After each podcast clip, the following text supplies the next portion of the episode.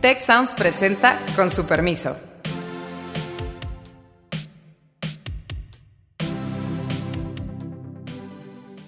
Con su permiso, soy Beata Boina y me acompañan Alejandro Poiré, Héctor Villarreal y Carlos Elizondo. Eh, hoy vamos a hablar sobre la nueva política económica para México. Y ahí la pregunta es, ¿dónde están las dos cuartillitas de alternativa, por lo menos, del líder del PAN, del líder del PRI, ni sus nombres recordamos en este momento, ya a estas alturas? Y esa es la tragedia para mí de este gobierno, todo ese poder para no construir instituciones que amplíen los derechos de los mexicanos. Lo que es preocupante es el título, o sea, la nueva política económica. Es el mismo título que dio Lenin en el año 1921 a su política económica. Y en esos casos... en este tipo de documentos no son casualidades. En lugar de haber tomado la senda del neoliberalismo, pues él cree que las empresas, en este caso Pemex y CFE, pues debían de seguir bajo la tutela del gobierno, incluso con apoyos que pudieran ser desmedidos. Hace algunos días el presidente de México publicó un ensayo de 30 cuartillas eh, sobre, la nueva, sobre la propuesta de nueva política económica para México. Yo lo leí un par de veces y me pregunto, ¿será México la Escandinavia de América Latina o una nueva Venezuela? Porque en ese rango de eh, dudas se encuentran eh, mis conclusiones eh, después de la lectura de este, de este documento. ¿Hacia dónde puede llevar a México el proyecto político-económico de, de Andrés Manuel López Obrador? Tenemos un documento que ha generado pues cierta eh, ciertos eh, debates, ciertas discusiones, ciertas controversias. Eh, aquí estamos precisamente para, para hablar de ese, de ese, tema. A ver, chicos. Pues gracias por lo de chicos, primero que nada. Yo también lo leí algunas veces porque me parece un, un documento pues muy revelador de quién es el presidente. El presidente en general es muy transparente cuando escribe, ha escrito mucho, es muy repetitivo, pero este pues, en 30 páginas te sintetiza pues buena parte de su pensamiento. Voy a empezar con un punto.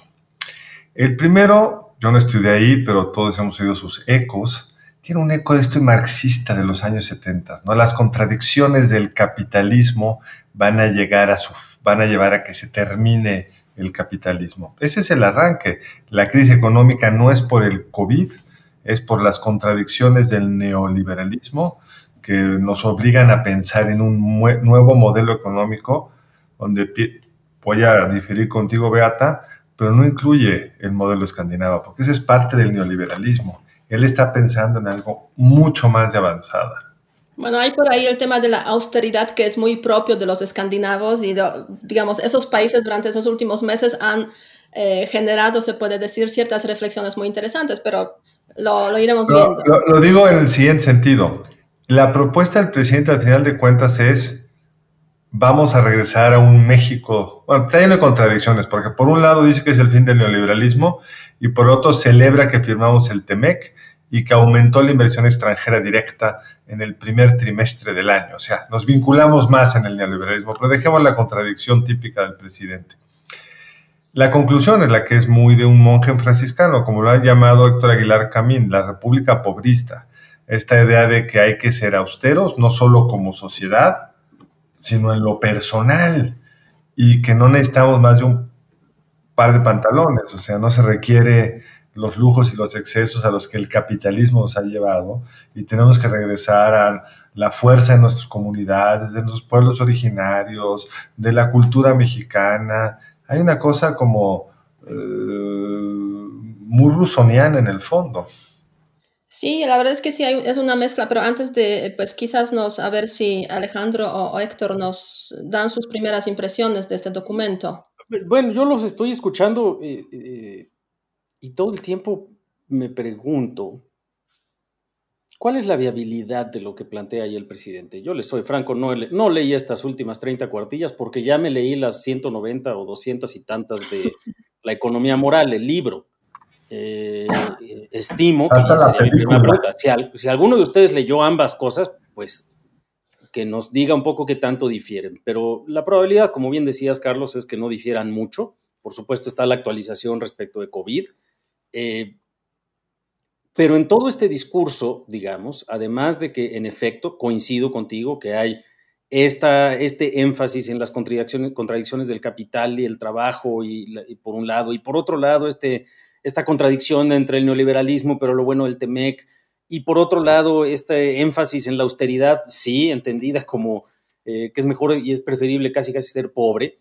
Em, todo el tiempo estaba yo pensando y decía, bueno, pues, pues realmente en términos de construir, este gobierno no va a ser capaz de construir gran cosa. Eh, ciertamente ha tenido una capacidad destructiva notable eh, en términos de pues, el aeropuerto, la estrategia de la reforma energética, la sostenibilidad energética, la salud de las finanzas públicas, etcétera. Un montón de cosas que ha puesto en riesgo, incluso antes de la pandemia y del COVID, eh, con mayor o menor grado de, éxito. Pero realmente, eh, más allá de un proyecto de desmantelamiento de instituciones, prácticas, leyes, normas, etcétera, construidas a lo largo de 20 o 30 años, las consideremos buenas o malas, es otra historia. Más allá de eso, no hay ningún proyecto que a año y medio de la administración eh, podamos decir, ah, mira, esto sí lo han hecho, más que destruir.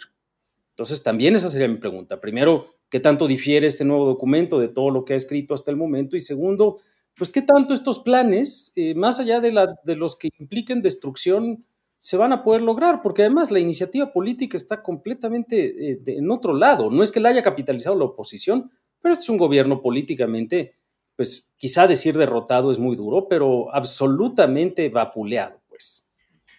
A mí me parece que, el espíritu de este documento, fíjate que más que pensar en, el Tratado de Economía Moral que nos entregó el presidente, yo, creo que la referencia es el Plan Nacional de Desarrollo. De, alguna manera, eh, no hay que buscarle una coherencia lógica, no la trae por, por ningún lado, pero yo creo que no es propiamente un programa económico. Eh, para mí es una mezcla entre tratar de darle seguimiento al Plan Nacional de Desarrollo, eh, ojo, al Plan Nacional de Desarrollo, no al apéndice técnico, sino al resultante. Esto que es como pues una, especie de, panfleto. yo, creo que le, está tratando de dar continuidad, creo que está tratando de, justificar muchas de sus decisiones. Eh, la parte con la soberanía como él la entiende, pero que al mismo tiempo, esto que nos señala Carlos, de yo creo que no tiene ningún problema él con mayor integración con Estados Unidos mientras su sector energético se lo respeten y, una concentración de poder eh, bien importante en, en la figura del presidente, incluyendo que de facto él se ha convertido en la Secretaría de Hacienda. Yo creo que hay que desempolvar esos libros de la economía presidencial y todo, y, nos va a revelar mucho de, lo que está sucediendo. Miren, yo leí ese documento pensando que va a ser más de lo mismo, ¿no? O sea, después de escuchar ya muchas conferencias em, de la por la mañana del presidente y, leer varias cosas suyas, pues, eh, pues mi, primera, mi primera reflexión, mi primera eh, conclusión fue, pues es más de lo mismo, o sea, no hay que preocuparse, ¿no? Bueno, hay que preocuparse por otra razón, pero en ese sentido de que no hay como un cambio sustancial en lo que está pensando. Pero después de analizarlo como un poco más a profundidad, pensé, pues lo que es preocupante es el título. ¿Por qué el título es preocupante? Podría ser, o sea, la nueva política económica. Es el mismo título que dio Lenin en el año 1921 a su política económica. Y en esos casos, los títulos en ese tipo de documentos no son casualidades. Ahora, cuando Lenin publicó la nueva política, económica, es cuando liberalizó la economía. Es cierto. Es no cierto. fue que la centralizó. Entonces yo no me quería mucho por eso, la verdad. Yo me iría a la sustancia. Y en la sustancia yo creo que lo que dice Héctor es la repetición de los grandes objetivos y por eso tiene razón Alejandro, no hay construcción porque ni siquiera se la propone. Ni siquiera el Plan Nacional de Desarrollo, el suyo, fue una lista de acciones que iba a hacer, sino una gran, eh, un conjunto de grandes deseos. Y esto es lo que vemos otra vez acá. Ahora, los deseos sí te dicen quién es el presidente. Sin duda. Presidente en el camino en este documento se nos echa todo un rollote sobre, poco lo que decías Alejandro, ser rico es malo y las oportunidades son una forma siempre corrupta de que alguien se aprovecha de los otros. Yo no voy a ser, dijo, un gestor de oportunidades. Pues un gobierno tendría que ser un gestor de oportunidades. Un gobierno tendría que estar apoyando a las empresas para que generen más empleo, porque los otros gobiernos son gestores de oportunidades. No en el sentido de voy a gestionar las oportunidades de mi cuate para que se haga rico o el hijo de mi funcionario, o lo que sea, sino en el sentido de, pues. de que haya más inversión en México. Y echa, has hecho un rollo súper vago de un gobierno de derechos. Pero nada de lo que ha hecho, salvo poner en la Constitución sus programas sociales, hace más viable esos derechos a los que él dice querer llegar.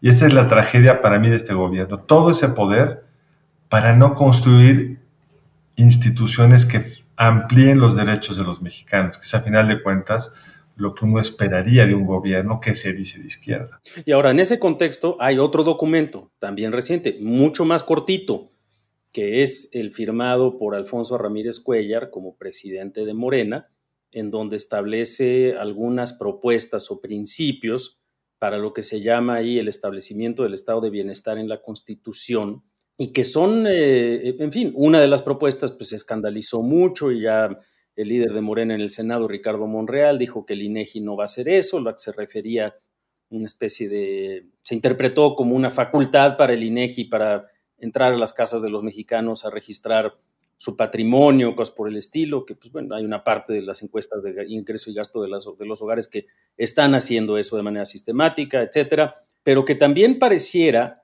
pues como una especie de complemento Recordarán que yo me he quejado un par de veces que Morena es un partido profundamente débil y que no pide nada, no representa nada, no frena nada. Pues pareciera ser que ahora Morena, por lo menos la voz de su presidente interino, se alzó para ser también un poco rápidamente eh, desmentida por el líder del Senado primero, pero también por el propio presidente, al menos en un punto específico, ¿no? Sí, y, yo, creo que yo creo que ese era el documento realmente, realmente importante, digo, porque lo, del presidente, y ahora sí que con mucho respeto, pues no pasa de un panfleto, que a lo mejor es para este análisis del que hacía Carlos Elizondo y la psicología, de, la psicología del personaje. En términos programáticos no trae nada.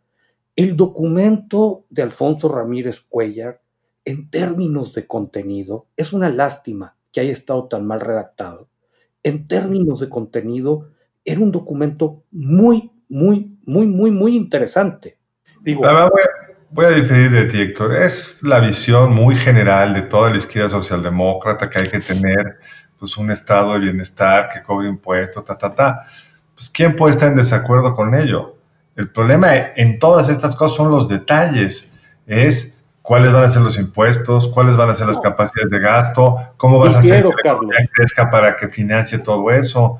no, no, no, no, difiero porque, a ver, era un documento, e, era un documento, no era un programa, era un documento de dos cuartillas o tres cuartillas a lo sumo, pero yo creo que traía cinco ideas que a mí me parece que, que sí tendríamos que poner en la mesa y que de repente hace parecer a Morena como un partido real versus lo del presidente. Cinco ideas que trae el documento. Primero, tenemos que ir a una mejor medición de la desigualdad en este país. Por cierto, se le olvidó a mucha gente que desde la miscelánea del 2017, INEGI está facultado a hacer cálculos de cola derecha de la distribución del ingreso con registros administrativos eso ya venía en la miscelánea. Lo que está diciendo es, vamos por una buena metodología y que esto se pueda cumplir. Segundo, habla de, sí, tenemos que ir a una reforma fiscal y tiene que ser una reforma fiscal progresiva.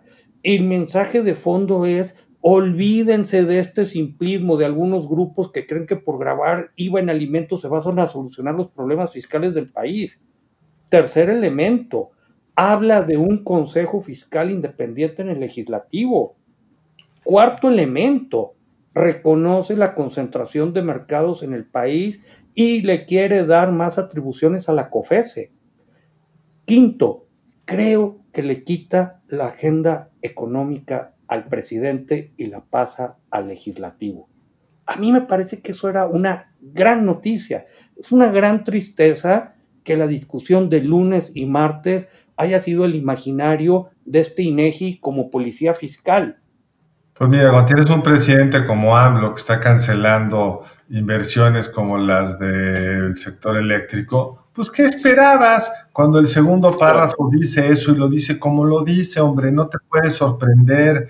Y la otra agenda, como te digo que es la normal, es la del Pacto por México. Si recuerdas Pacto por México, la COFESE sale del Pacto por México y se espera más competencia y no es suficiente se haya que fortalecerlo. El discurso de que hay que tener una recaudación mayor, más progresiva, pues también está en algunas de las medidas que salieron del Pacto por México. La reforma fiscal que salió fue por el lado del ingreso y aumentó, quizá no todo lo que podría y debería, el, ingreso por vía de quienes generan más, más ingresos, etcétera. No me parece nada novedoso, pero, pero es irrelevante, porque es irrelevante, es un presidente interino que no lo consensó con nadie, que no cuidó el documento, se vuelve lo que se vuelve, un chisme más en un mundo donde domina el presidente y sus acciones. Sí, el problema es que hay un abismo entre, digamos, lo que se propone, digamos, en el texto, en los textos en general, y la implementación, es lo que mencionaste, Alejandro, o sea, el tema de, la, de las políticas públicas y cómo se hacen las políticas públicas,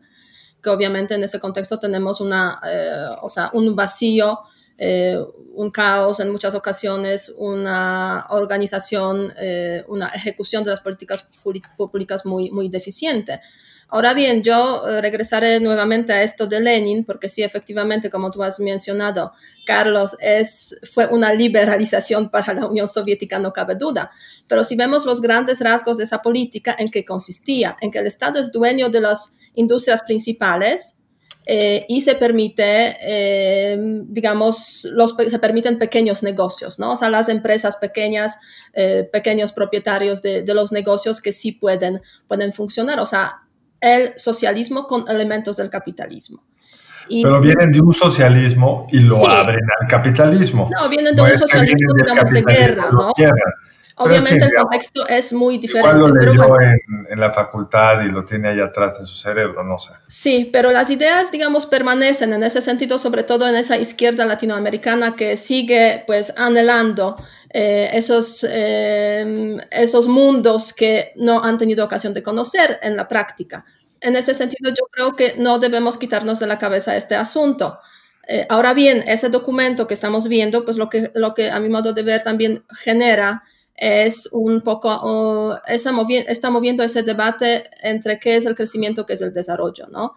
Y es un falso debate porque es un debate que ha iniciado en el mundo ya en los años 90, o sea, eh, no mm. es algo nuevo y se está presentando precisamente desde hace algún tiempo como algo totalmente nuevo y no es cierto. Y creo que hay una, una parte importante de lo que dices, Beata, es decir, eh, sigue un poco atada nuestra, un pedazo importante de nuestra izquierda y hoy reflejada, sin duda, en alguna medida, incluso en el gobierno, en las medidas tomadas en materia energética, en todo lo que se está haciendo en materia de petroquímica, las eh, refinerías, etcétera, eh, pues en una, en una concepción pues completamente rebasada por prácticamente todas las izquierdas modernas contemporáneas, ¿no? Eh, y, eso, eso, sí, eso es una tragedia, y es una tragedia que por cierto no es exclusiva de Morena, eh, eh, lo ha sido en distintos momentos de distintos ámbitos de la izquierda mexicana, en el PRI, en el PRD, ya no digamos en el PT y otros. lo grave es que ahorita está empoderada, pues empoderada porque pues, es lo que está definiendo muchas de las tomas de, las decisiones del, del gobierno eh, del gobierno del presidente López Obrador, pero además con una gran incongruencia, porque tiene que ver con un poco, al mismo tiempo estás adelgazando al Estado como nunca, pues, eh, y estás frenando la capacidad del Estado para hacer un montón de otras cosas como nunca. Pero el otro punto interesante es, no, no estoy tan seguro si el documento es bueno o es malo, pero la señal política en la que, en la que creo que coinciden tanto tú, Carlos, como tú, Héctor, respecto al documento de Morena, del Ramírez Cuellar, es que es un intento por parte de algún segmento de Morena, en este caso eh, de Ramírez Cuellar, que además fue presidente de la Comisión de, Presupuesto en, la Cámara de Diputados, eh, por plantear algo eh, alternativo al presidente.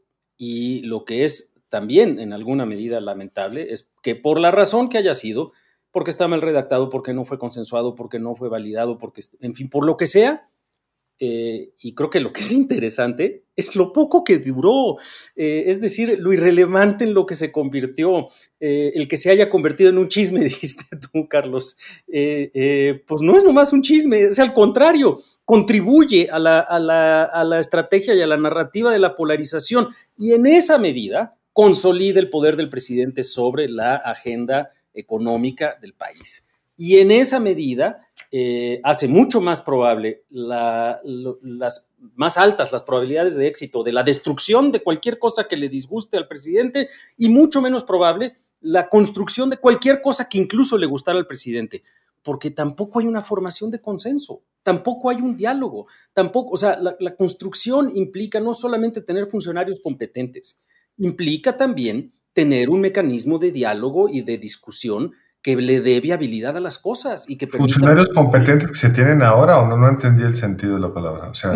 no, bueno, por supuesto que, esa es otra parte del, asunto. O sea, no se ve competencia en el gobierno actual, eh, salvo áreas quizá muy específicas en Cancillería y en otras áreas, eh, pero sobre todo lo que sí se ve es en general, desde presidencia en lo particular, una gran incapacidad para dialogar y para generar consensos, incluso al interior de la propia presidencia, estas historias del aislamiento de Romo, etcétera. Es decir, así va a ser imposible construir nada, eh, que creo que ahí es el otro contraste importante con, con, eh, con cualquier, cualquiera o buena parte de estos gobiernos, eh, sobre todo de las primeras etapas de consolidación del régimen soviético, ¿no? Había cierta capacidad estatal. Bueno, en ese sentido yo creo que es bueno aquí como que em, ver un poco cómo nuestros seguidores ven lo que puede eh, ocurrir, digamos, eh, en el contexto muy, muy inmediato de México. Eh, ¿Qué representa al presidente Andrés Manuel López Obrador? ¿Es de izquierda, de derecha, otra cosa o no se sabe? Y nuestros seguidores han sido aquí muy, o sea, sus respuestas han sido muy, muy interesantes. 14% considera que es de izquierda, 13% eh, que es de derecha, o sea, muy interesante el resultado. Otra cosa, 62%, y no se sabe 10%. En ese sentido, pues, no solamente nosotros, se puede decir, estamos un poco confundidos hacia dónde puede llegar el presidente con sus propuestas y sus políticas, pero los seguidores también este, demuestran esa confusión porque esa otra cosa nos puede traer muchísimo, muchísimo desconocido y muchísima crisis y muchísimo caos. A mí, yo, yo quisiera pegar tu comentario, Beata, con, con la tesis de Alejandro, de que cuando decía, y es que el asunto es, si hay que volver al documento de, del presidente, y yo creo que tratar de entender su actuar, para mí no es un hombre de izquierda. Creo que lo que nos está tratando de mostrar es una especie de precuela a lo que él cree que debió de haberse ido el proyecto nacionalista revolucionario antes del neoliberalismo. Es decir, en lugar de haber tomado la senda del neoliberalismo, pues él cree que las, eh, empresas, en este caso Pemex y CFE, pues debían de seguir bajo la tutela del gobierno, incluso con apoyos que pudieran ser desmedidos, que creo que eso nos explica todo el dinero que termina parando en Pemex nos explica parando, no es contra las renovables, el asunto es proteger a CFE cueste lo que cueste. Y por eso, por eso estos comportamientos tan bizarros y por eso este llamado a la austeridad, aunque no se cumpla en la práctica, pero pues, no tiene problema entendiendo que si Estados Unidos es nuestro vecino fuerte, pues vamos con ellos, pero no en un TLC, sino en estas relaciones personales con Trump, arreglando problemas de vecinos y, en una unión muy extraña. Ahora, quiero irme a la otra parte de lo que decía Alejandro.